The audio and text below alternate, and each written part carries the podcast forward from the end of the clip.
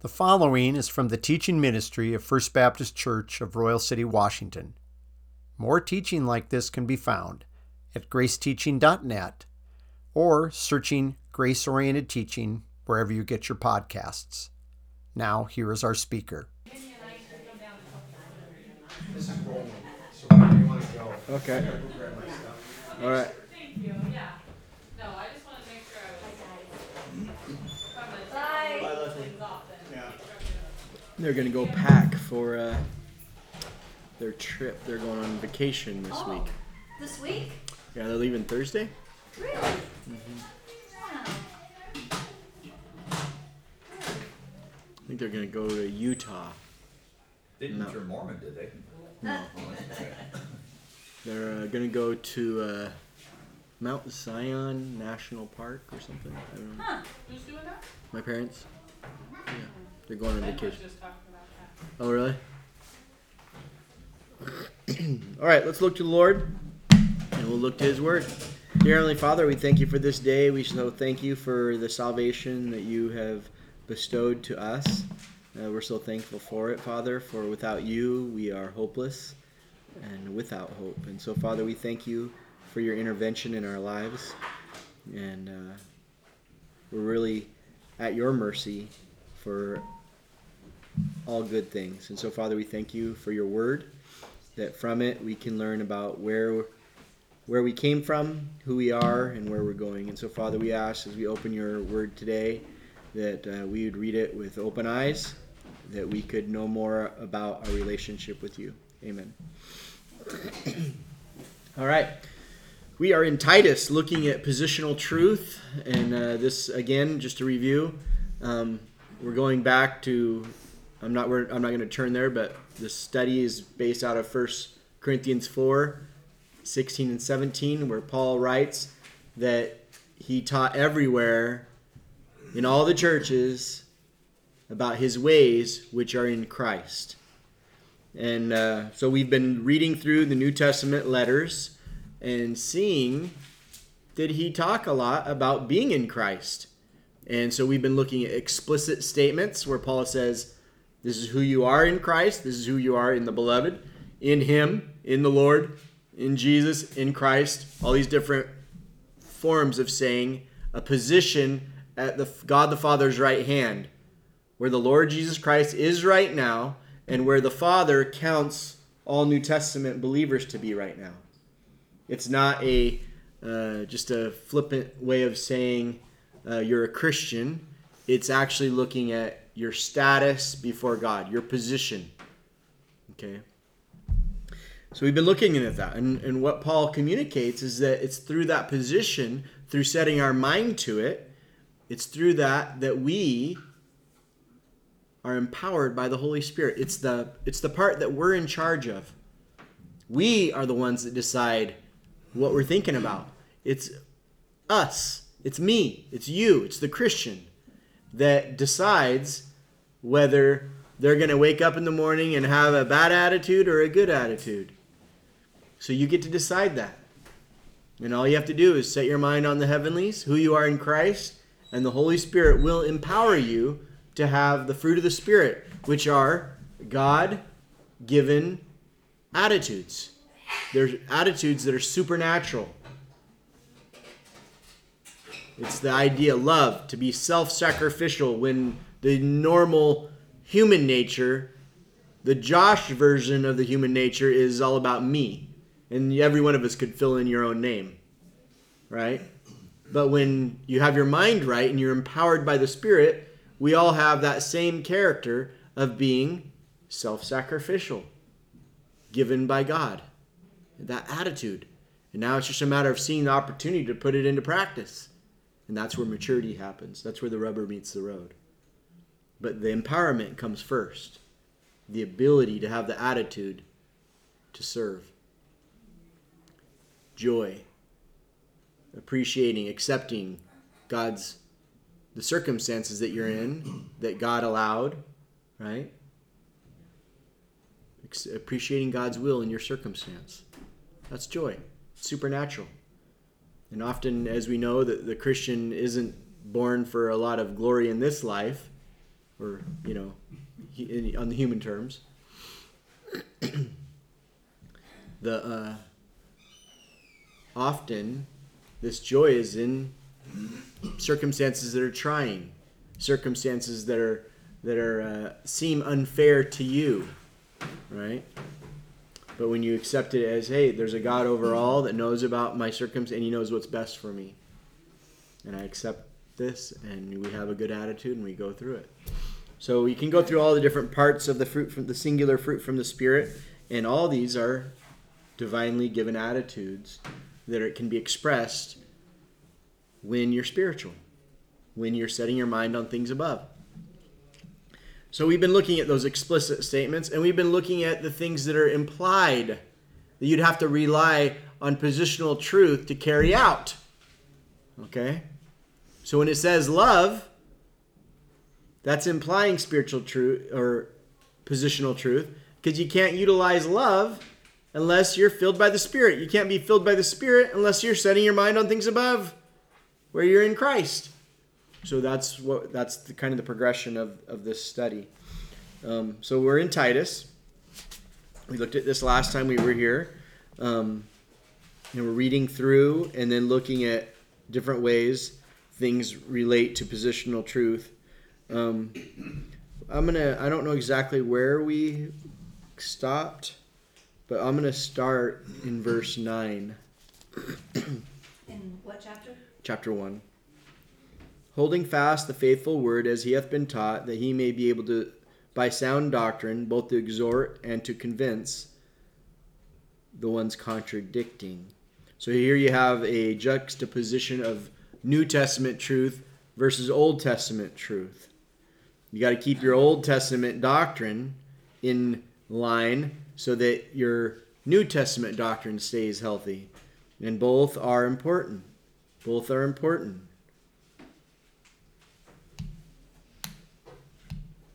You read in verse, and why? To exhort the ones that are contradicting themselves. If you look back, uh, oh, we'll come back to it. Um, it's interesting. People that want to be legalizers over in Timothy says they don't even know what they're talking about. And it's true. They think they're, oh, we're, we're doing a good work. We're teaching thing, people about the Bible. And they're teaching the law. And they don't even realize that the law is written for the unrighteous. It's not written for the Christian. The law is for the, the unsaved. And uh, just because people were of Israel didn't make them believers. There were believers amongst Israel, but not all Israel were, believers. But the law was for all Israel. Right? And so people that try to live by law today, they don't understand that they're trying to live under the law, the wrong house rule. They're trying to live under the wrong standards. And they end up contradicting themselves. For there are many unruly and vain talkers and deceivers, especially they of the circumcision. That were the Jews, right? Jewish. They were Jews, and then there was Jewish Christians whose mouths must be stopped, who subvert whole houses, teaching things which they ought not. See that?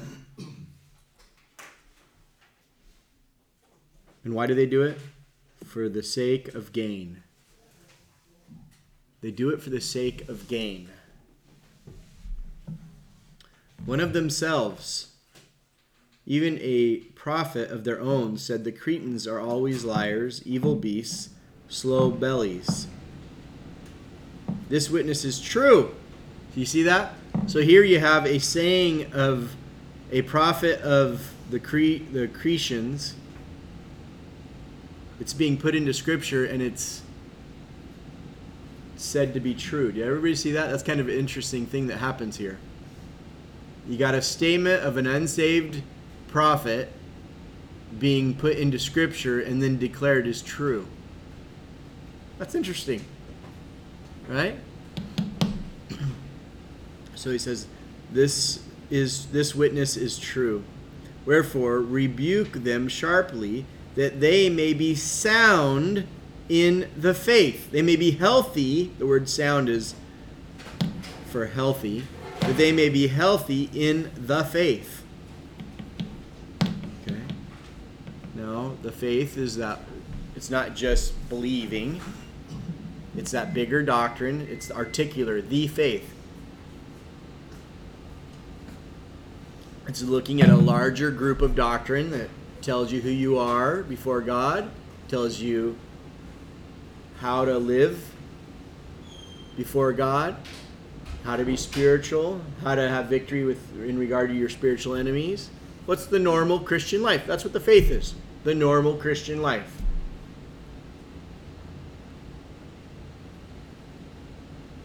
Verse 14. Not give and uh, so I would say in verse 13 that that would be implying positional truth. You can't live you can't be sound in the faith without practicing positional truth. All right? So this it's right there. This is what Paul taught in every church. Not giving heed to Jewish fables. Okay? Jewish fables. Now the word fables in the Greek is mythos. Okay?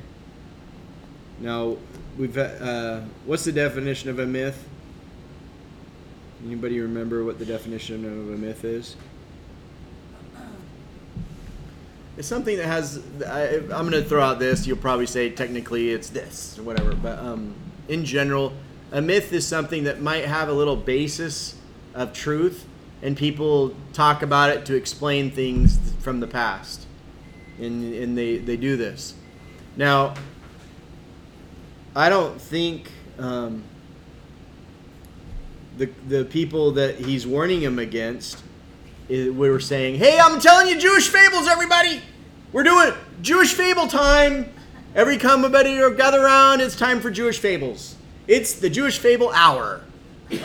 okay, I think this is Paul kind of ridiculing their teaching. Is ridicule an effective uh, way to point out something that's false? Absolutely. Absolutely, it is. Okay. Now, if you use that in reference to, you know, a lot of people overdo ridicule, right? They use it in the wrong place. They uh, use it in a very mean way.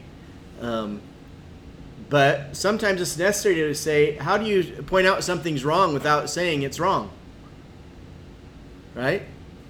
You have to say at some point what it is. He's saying, when people try to say you're supposed to live by law, it's a fable, it's a myth. It's not true, it's not fact. It's not has no basis in reality. So, you know, I have a little note here. I put it into words so I don't have to remember how to say it every time. Uh, so I'm going to just read this. A little note I have I have I have a I have a little noting system in my Bible. This is note G. So please don't write note G in your Bible. Okay? It says, when applying Moses, Mosaic law to Gentiles or anyone today, it is no longer commandments of God. Okay? Did you get what I said there? It's a myth now. It's a fable. If you're trying to apply Mosaic law to Gentiles today or to anybody. If you try to apply it to a Jew today, it's a myth. It has no basis in fact. You're telling stories about Hercules. You're telling stories, okay? You see what I'm saying? You're making up a cartoon. Okay? Not giving to Jewish fables and commandments of men that turn from what? The truth. The truth.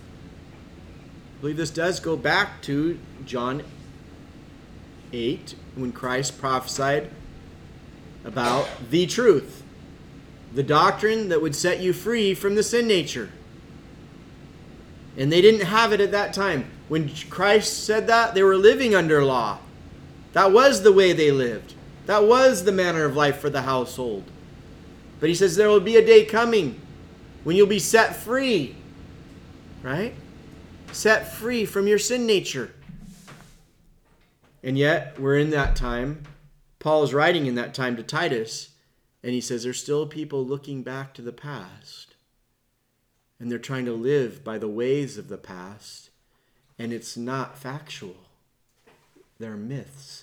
And when people do that, it's turning people away from the way that will set you free from your sin nature. See that? And he goes on, Unto the pure all things are pure, but unto them that are defiled and unfaithful is nothing pure, but even their mind and conscience is defiled. See, they're not using their they're not using their mind for the thing that as a Christian you're supposed to use it for, which is what? Setting your mind on things above.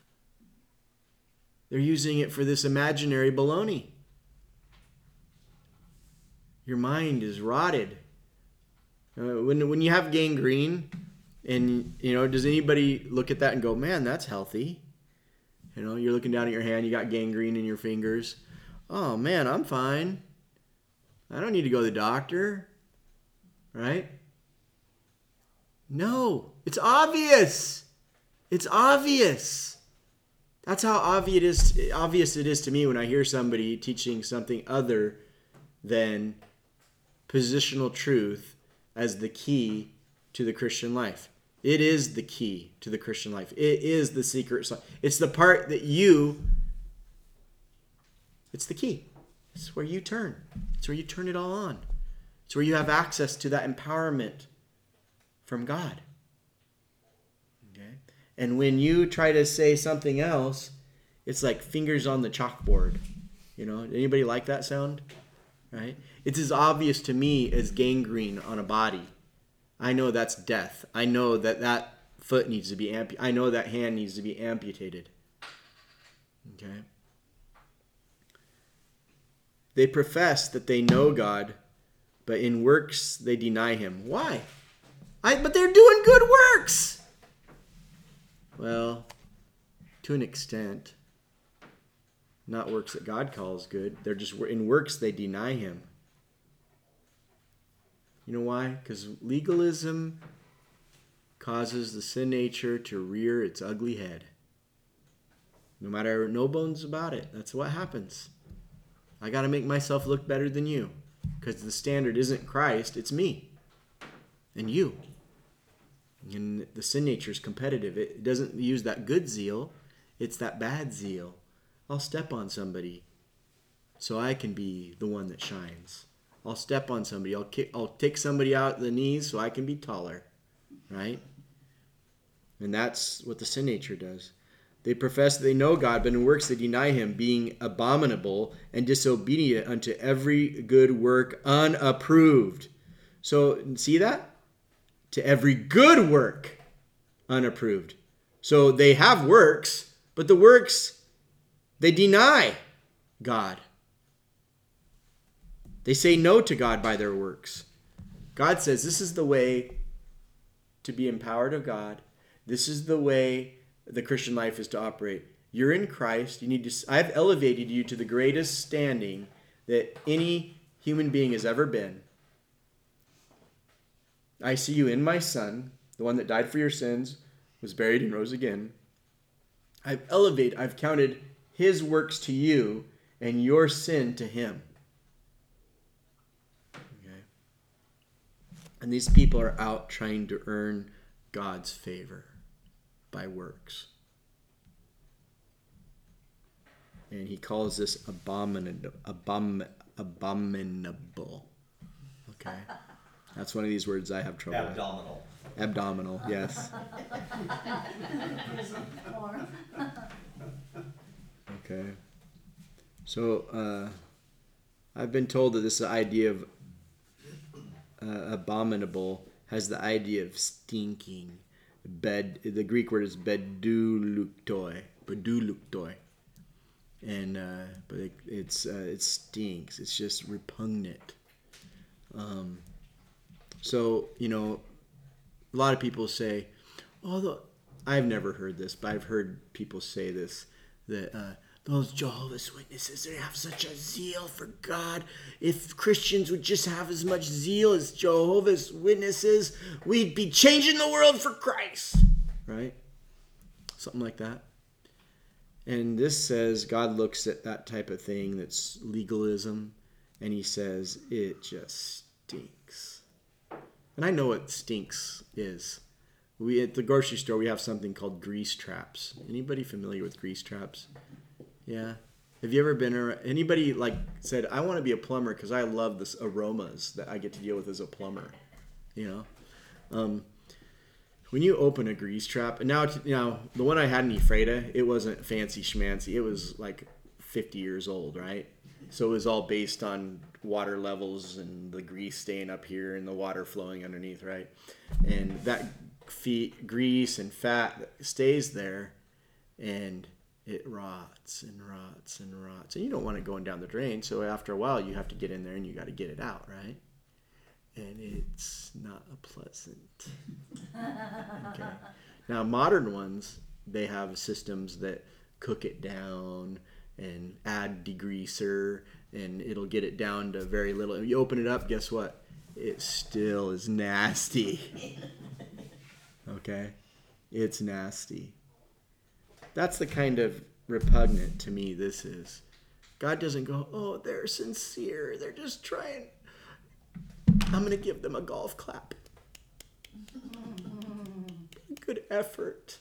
It's like when you go to the uh, recitals when your kids are young and they didn't do very good, but you're like, uh, this this was when I uh, when Broderick was in sixth grade, and you go to the first time the kids are playing their instruments, and you're like, oh, that was rough, and uh, by the time you get to the spring, though, it's fun to see the improvement. And you're like, oh my goodness, that, they really improved over the year. And it's actually really fun to see that growth. But, um, you know, so at that first time, you're kind of doing the golf clap. right? Good effort. You know, God ain't doing that. He's not looking at people that are involved in legalism and going, hmm, I'm so glad you just you said God three times this week, or you know, what's three times seven? 21 times, because out of legalism, you prayed at every meal, and uh, you uh, you went to church three times, and good. No, he's not. He's not doing that. He's not doing that. There's a lot. There's going to be, and for Christians that are doing things by legalism, they're going to have a lot to be burned off. I'm going to have a lot to be burned off, and I know what's right. And I'm going to have a lot of things that are going to be burnt off that aren't worthy of reward. Okay? But there's a lot being done out of legalism. A lot. Okay?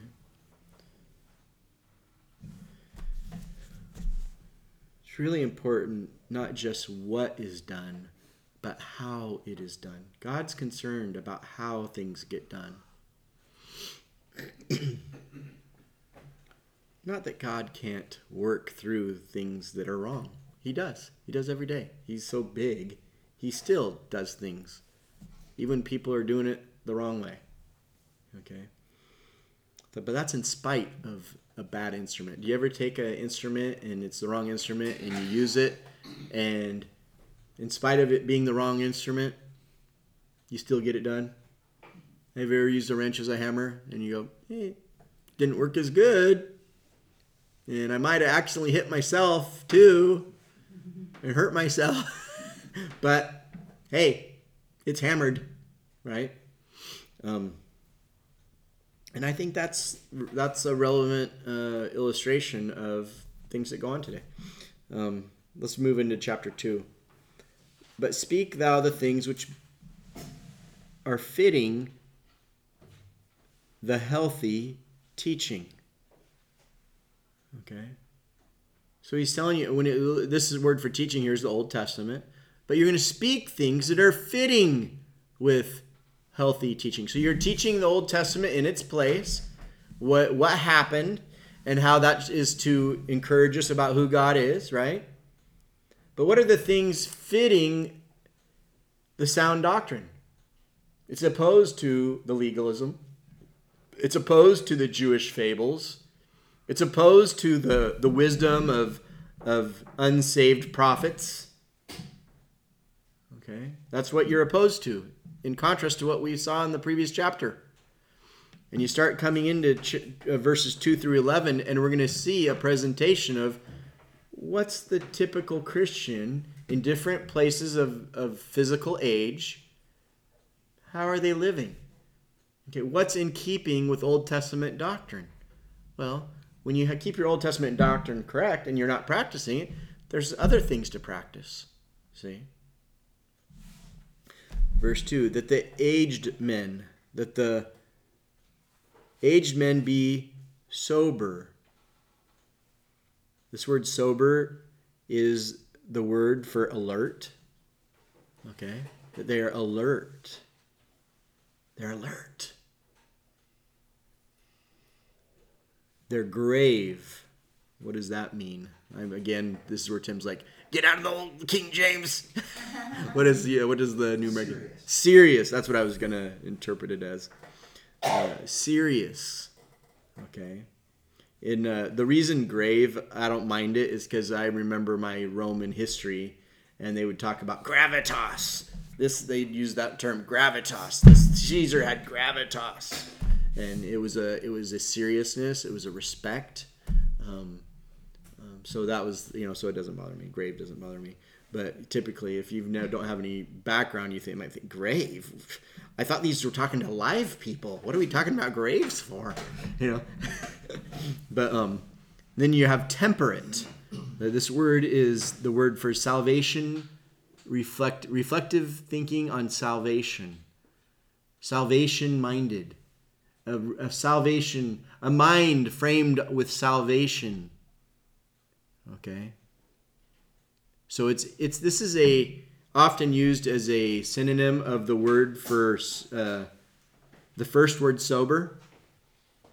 Okay, the first word sober, it's being alert.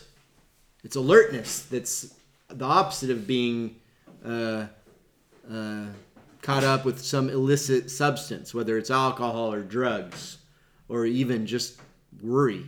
Worry can cause you to not be alert. But this word has the idea of being alert because you're salvation minded. Okay, you're aware because you're salvation minded. Um, I don't make light of that. I don't think it's just temperate. I don't think that's what it's talking out about at all. You know, you're going to see that in this context. And when you say salvation minded, what does that mean? That means I'm saved. You know, salvation comes in three tenses, right? I'm saved from the penalty of sin at initial salvation. I'm being saved, right, in the present tense, right, from my three spiritual enemies. And I shall be saved in the future from an indwelling sin principle, right? At the rapture. And so I can frame my mind. The, the elder men are to frame their minds about salvation. You're not supposed to be going about life that, yeah, I got saved way back then, but then God left me alone. And now I just got to grit my teeth and get through this. No. I've been saved in the past, and he who begun a good work is finish is gonna finish it, and he's with me every day. He's in me, and I'm in him, and we have a personal relationship that is going constantly. I think that's what that's saying. But you know, this is something that is really only for the old men, right? You know, only the old men need to be salvation minded. No. no. Uh, do you have a verse for that? We do. We do have a verse for that, and it's right in this context. And we'll see it as we keep going. Every one of these is going to be told, be salvation minded. And then it's going to be repeated at the end to be salvation minded because you're taught by grace. Right? So, sound in faith, literally being healthy in the faith by love or in the endurance, in the faith, in the love, in the endurance. Okay? You could almost, uh, oh, let's just leave it at that.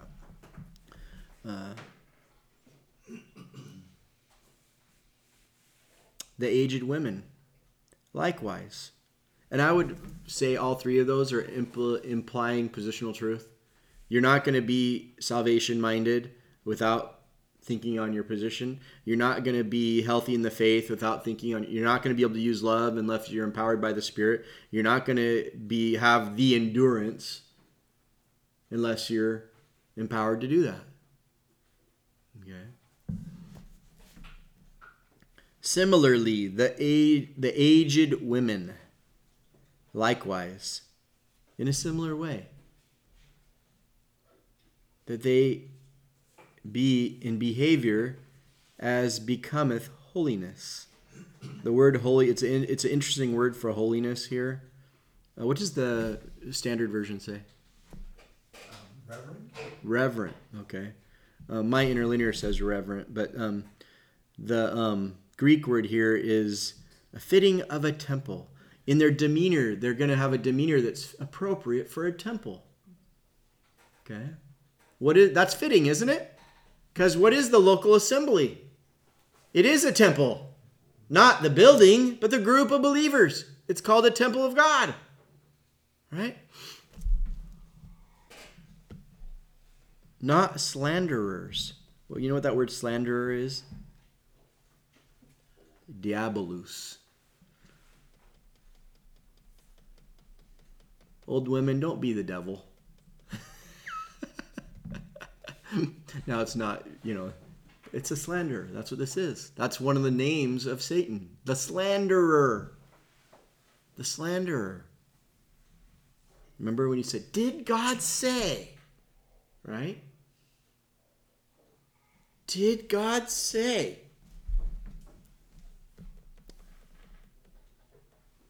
Nor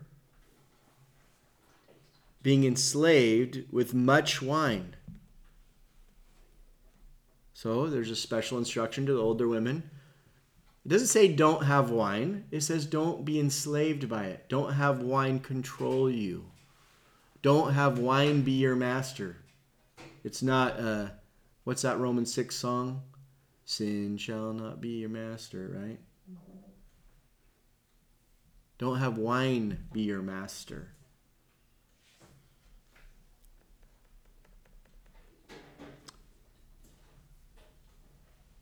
teachers. In, in, in juxtaposition that, they ought to be teachers of what is good in order that they may now in the it's interesting uh,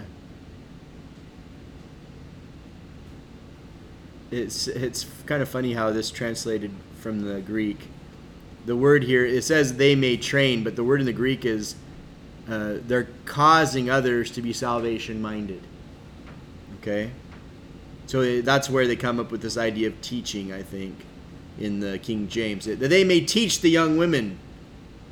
Okay? But there is no, the teaching, I guess, comes from the previous. I don't know how they get the word teach in there a second time. But they do. The King James puts it in there twice.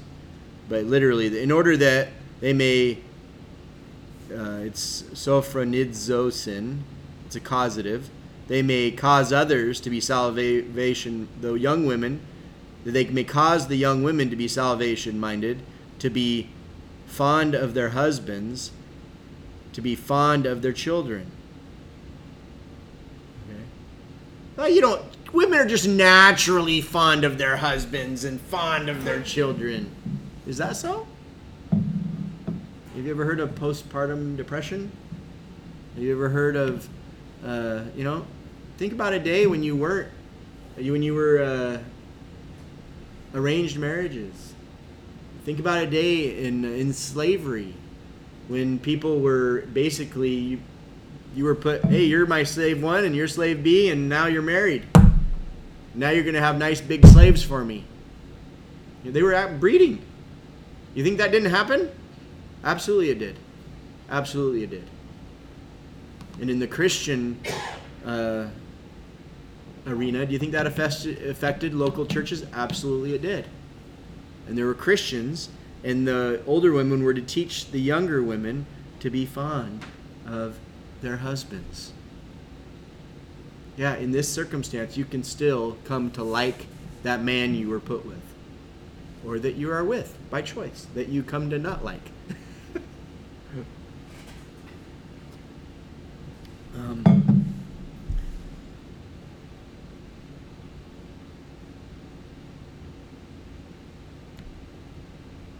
coming down to verse 5 to be discreet, chaste,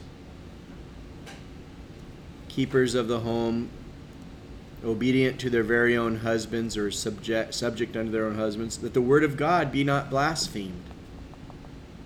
Young men likewise exhort to be, guess what word we have here? Salvation minded. Sober minded, salvation minded. So every group, every age group has been told through here that there this is the, this is the one attribute that is con, that is appropriate for every group. Salvation minded. I didn't look to see if it's the only thing that's repeated every single time, but I think it is. Um, in all things, showing thyself a pattern of good works, in doctrine, showing uncorruptness, gravity, sincerity, sound speech that cannot be condemned. That he that is of the contrary part may be ashamed, having no evil thing to say of you. Exhort slaves to be obedient unto their own masters and to please them in all things, not contradicting, not talking back, not purloining. Anybody know what that is? This is the idea, uh, embezzling, but showing all good faith, that they may adorn the doctrine of God, our Savior, in all things for the great and then you come to verse 11 and this here has positional truth in it all through it. It's full of it okay? For the grace of god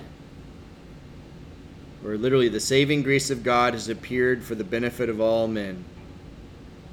The saving grace of god hath appeared for the benefit of all men. Now so, you, what do you think the salvation mindedness has to do with? We just read it in regard to the old men, the old women, the young women, and the young men.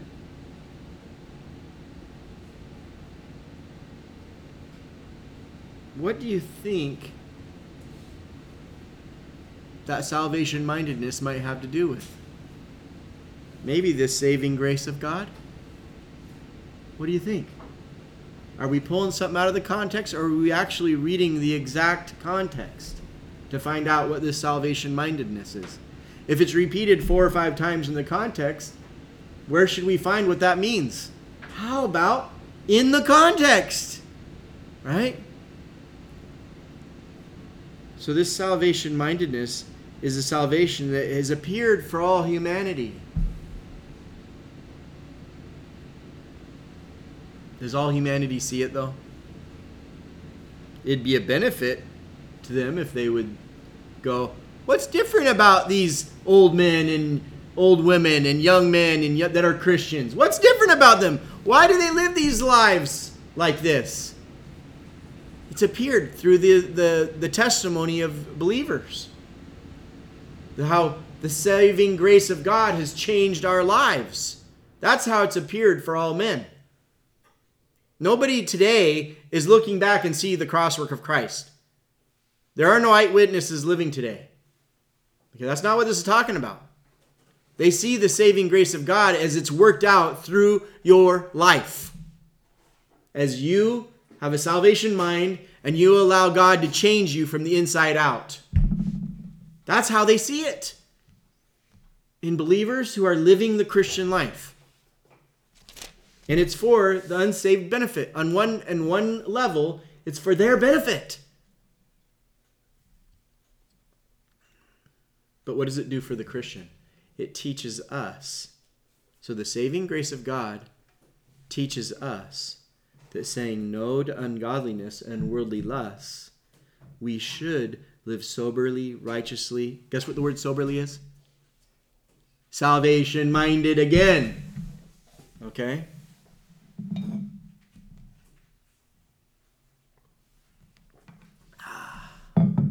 Just used speech to hammer that home. Okay? And godly in this present age. The word looking in verse 13, eagerly expecting for that happy hope, which is the glorious appearing of the great God, who is, or even, our Savior Jesus Christ who gave himself for us, that he might redeem us from all lawlessness and purify unto himself a special people, zealous of what kind of works? Good works. Not works. What did he call them back there in verse 16 of Titus 1? Works that deny him. By their works they deny him. No, these are good works. These are good works. They're not zeal- zealous works that are done where we beat other people down or put other people down. These are good works that build up, and we're zealous to do them. Okay. Now, with that said, there's a few things through these last few verses I want to uh, emphasize. Um, we've kind of run through this passage, but this study, by necessity, it's kind of it's a survey. Um, but there's so much to comment on when it comes. You know, when I'm doing this, I've never done this, gone through and point out, hey, that's alluding to positional truth. That is an explicit statement. That's alluding to it. That's implying it. You have to practice positional truth to utilize this verse. I've never done this before. Okay, I've made lists of positional truth before, but I never looked at the the implied statements. Okay, and I'm just overwhelmed as I go through this how often it's here. It's like all through the con, almost every chapter, every verse. Okay. As you look here, there's some interesting things as we look at this passage here about the happy hope. Um, first off, it says in verse 12 that we should live soberly, righteously, and godly in this present evil age. Well, did, what did we just say? The way it's appearing for the benefit of all men is through believers who are living it. Notice it says we should live. Some believers decide not to be that. They decide, no, I'm not going to live out the Christian life right now, at this moment. And at that moment, is that being visible to the unsaved? No, it's not. Not at that moment. It's not. But on the flip side, let's look at this present. What are we to be? We're to be a contrast to this. We're, we should be a contrast to this evil age. Okay. Let's look at some. Look, turn over to Galatians one. Now, I, I, I guess when I say evil age, I'm interpreting. It just says in this present age. But what is this present age? Let's flesh this out a little bit. Turn to Galatians 1.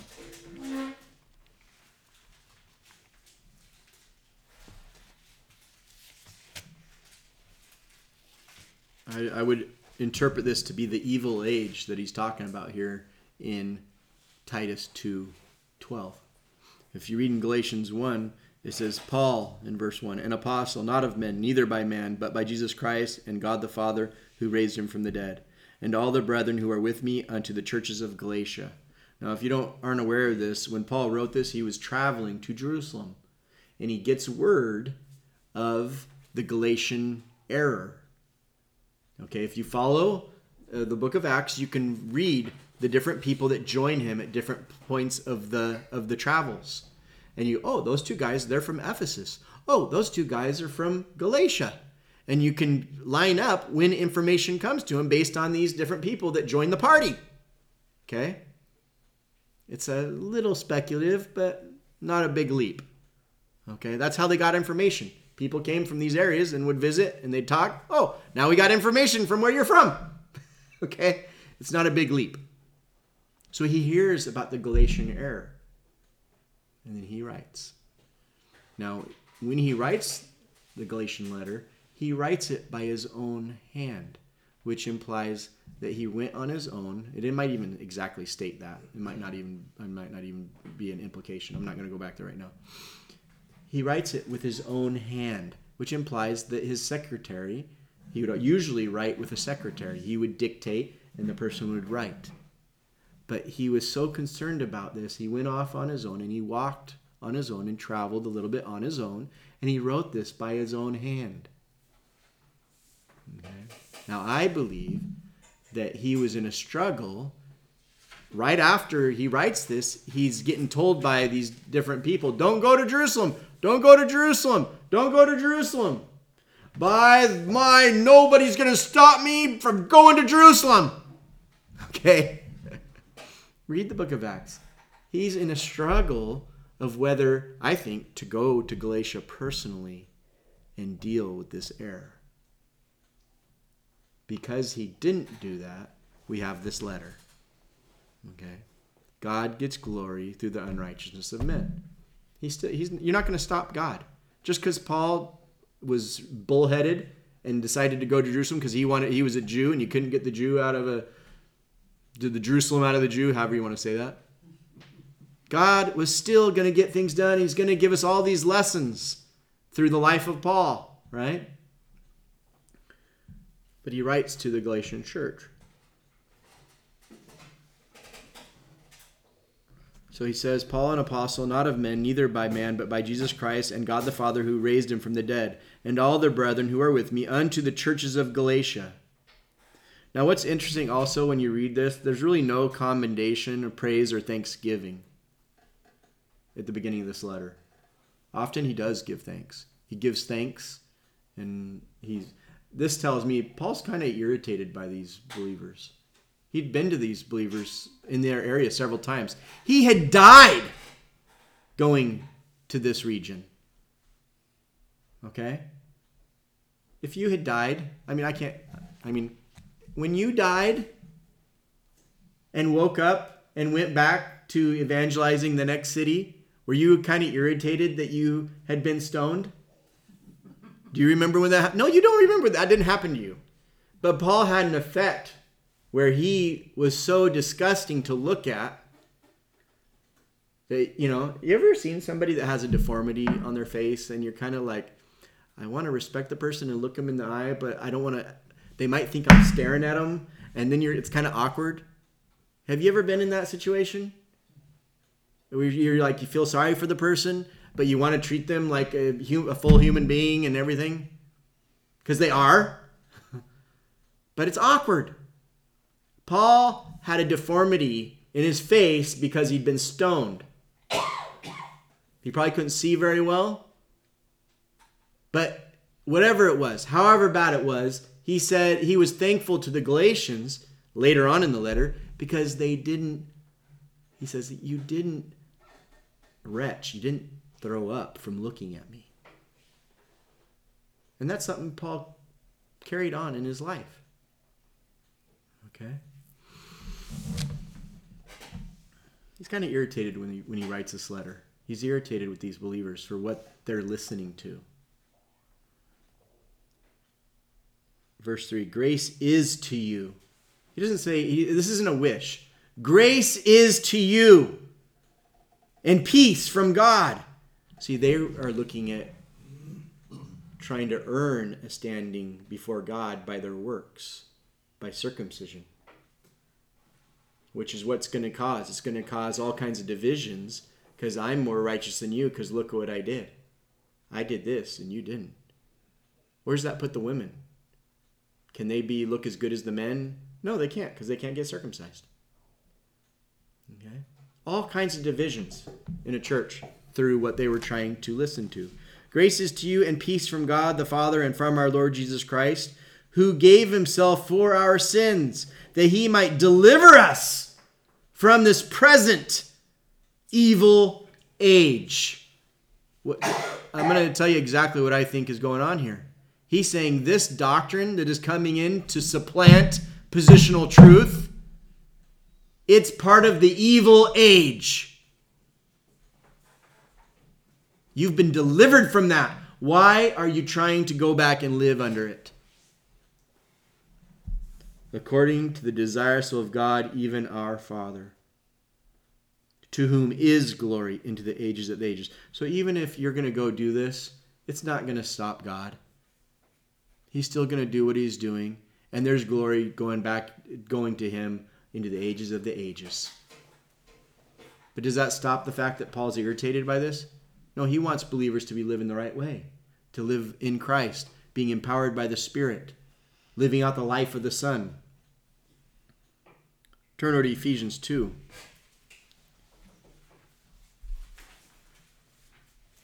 We only have a few minutes left, so we'll, we'll wrap this up here. Ephesians 2. In verse 1. And you who he hath he quickened, literally that's not there, but literally it should be. And you being dead by trespasses and sins. This isn't talking about your personal trespasses and your personal sins. This is talking about what was counted to you in Adam. That's how we were born dead. Before we ever did a trespass, before we ever did a sin. This is from what we did in Adam. Where in times past ye walked according to the age of this world, according to the prince of the power of the air, the spirit that now works in the sons of disobedience, among whom also we all had our conduct in times past by the lust of our flesh, fulfilling the desires of the flesh and of the thoughts, and were by nature the children of wrath, even as the rest. Turn over to 2 Corinthians 4.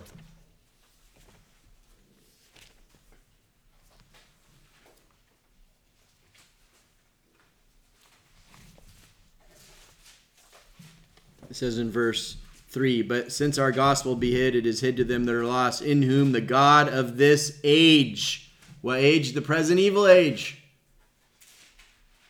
Satan is the God of this age. He's showing out what it is to be like God apart from God. That's what he wanted when he tried to ascend, move his throne from the earth to the upper sides of the north. He was going to be what? like the Most High. And what's the one thing in common with all these world religions? Of their own power, they're going to earn their way to heaven. That's what it is. By works. It's never upon the work of Christ. Okay? Alone. They're doing it some other way by self works.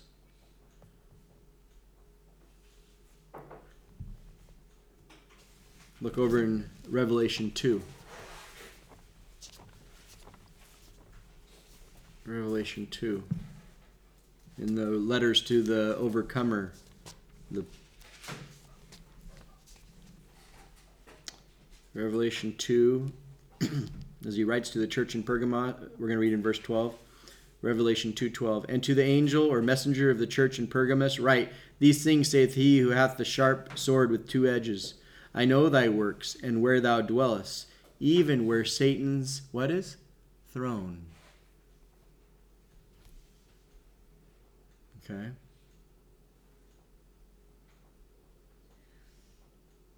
And thou holdst fast my name, and hast not denied my faith, even in those days wherein Antipas was my faithful witness, or martyr, who was slain among you, where Satan settled down at home.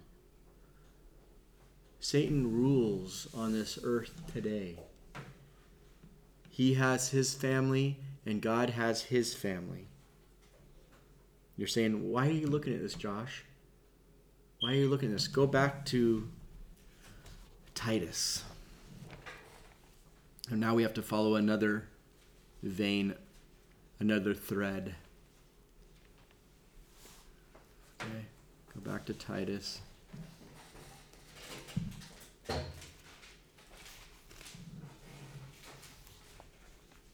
So when you look down here, so we read this because of verse 12 in this present age.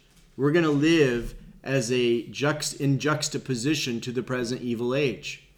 Why? Because the saving grace of God is why.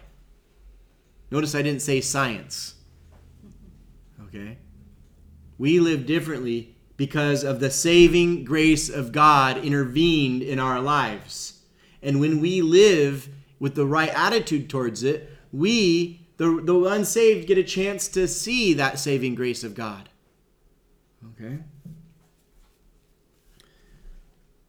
It teaches us that saying no to ungodliness and worldly lust, we should live soberly, righteously, in, in, and godly in this present evil age, while eagerly expecting that happy hope, even the glorious appearing of our great God, even Savior Jesus Christ, who gave himself for us, that he might redeem us from all lawlessness and purify unto himself a peculiar people. Now, Rich Schaefer, he, he always, this is, I, if he was to preach this verse, I know exactly his first comment after reading that word peculiar. He said, This isn't peculiar, funny, ha ha. Okay? That's what I've heard him say that many, many, many times.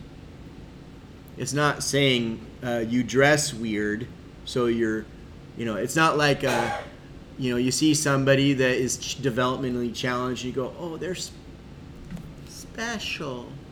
Okay? No, that's not what this is saying. Oh, I could tell they were Christians. They were kind of weird and awkward you know? So now we all start you know coming up with weird handshakes so people can identify god everybody knows we're god's special people. Okay? That's not what this is saying. This word special has the idea is we're you, you were uniquely his possession. We're fenced off for his own purpose. Okay? I want to follow a, a thread of thought in relationship to this idea of a special people. Turn over to 1 Peter 2 9.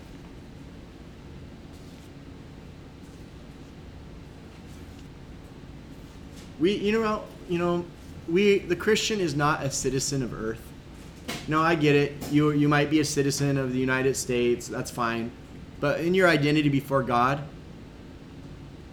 you are not a citizen of this earth you are a citizen of the heavens. So flip. I want First Peter, then we'll go to Philippians. If I can ever get there. I apologize. I'm not a fast turner. I'm a slow turner. First Peter 2 9. But you are an elect race. Okay, now there's kind of a when you read uh, the commentators on this, they all say this is written to the 12 tribes of Israel. Peter was an apostle to the Jews. He was an apostle to the circumcision, so he's writing to Jews. Okay? Uh, which was true. But who was the first apostle to go to a Gentile? Peter, right? Okay. And w- this was written far along. This was not written in the first 15 years of the church. It was many years into the church. I honestly think this is not to Jew or Gentile, it's to the church. Let's just stop playing games. It's far along. Paul is probably martyred at this point, if not very soon to be martyred, if he's not already. Okay, so all the mysteries have been revealed from Paul's perspective. And I just don't buy into that argument that it's only to Jews or gen, you know, and I don't know how you rec- reconcile this verse if you say it's to Jews. Okay. Now, in this first verse, you but you are a chosen race. If you're Jewish, you're like, that's right, we are. We're the chosen people. Peter had been that had been worked out through Peter in very demonstrable ways already. He'd already been the hypocrite. He'd already been the hypocrite and gathered with the Jews when the Gentiles came. This is way past that. He's learned his lesson at this point. Okay? A royal priesthood, a holy heathen. This is the holy. So on one hand, you might say, "Oh, this is to Jews because it's a chosen race," and then, but oh, what am I going to do now? It's a holy heathen. That's the Gentiles. What is it? what is it?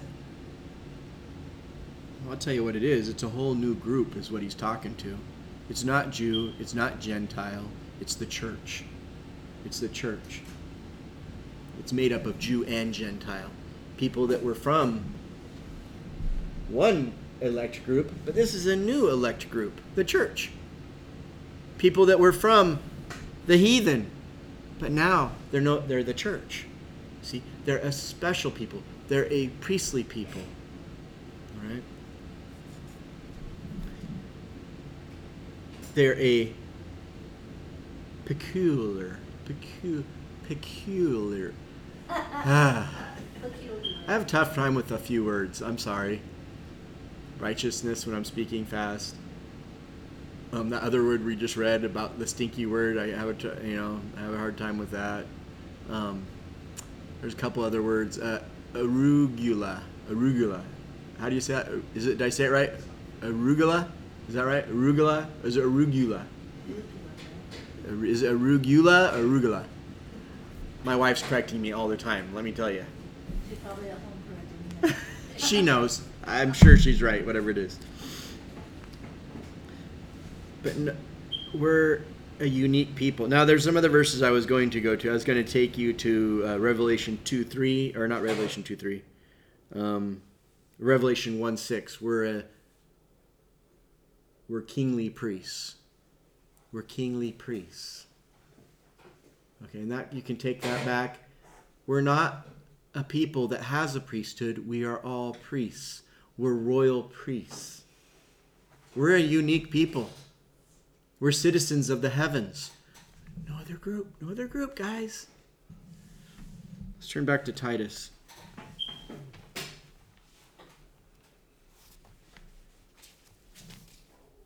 So, this idea of a past, present, future salvation, it's not just looking at initial salvation, it's looking at, hey, God has marked us off for something special.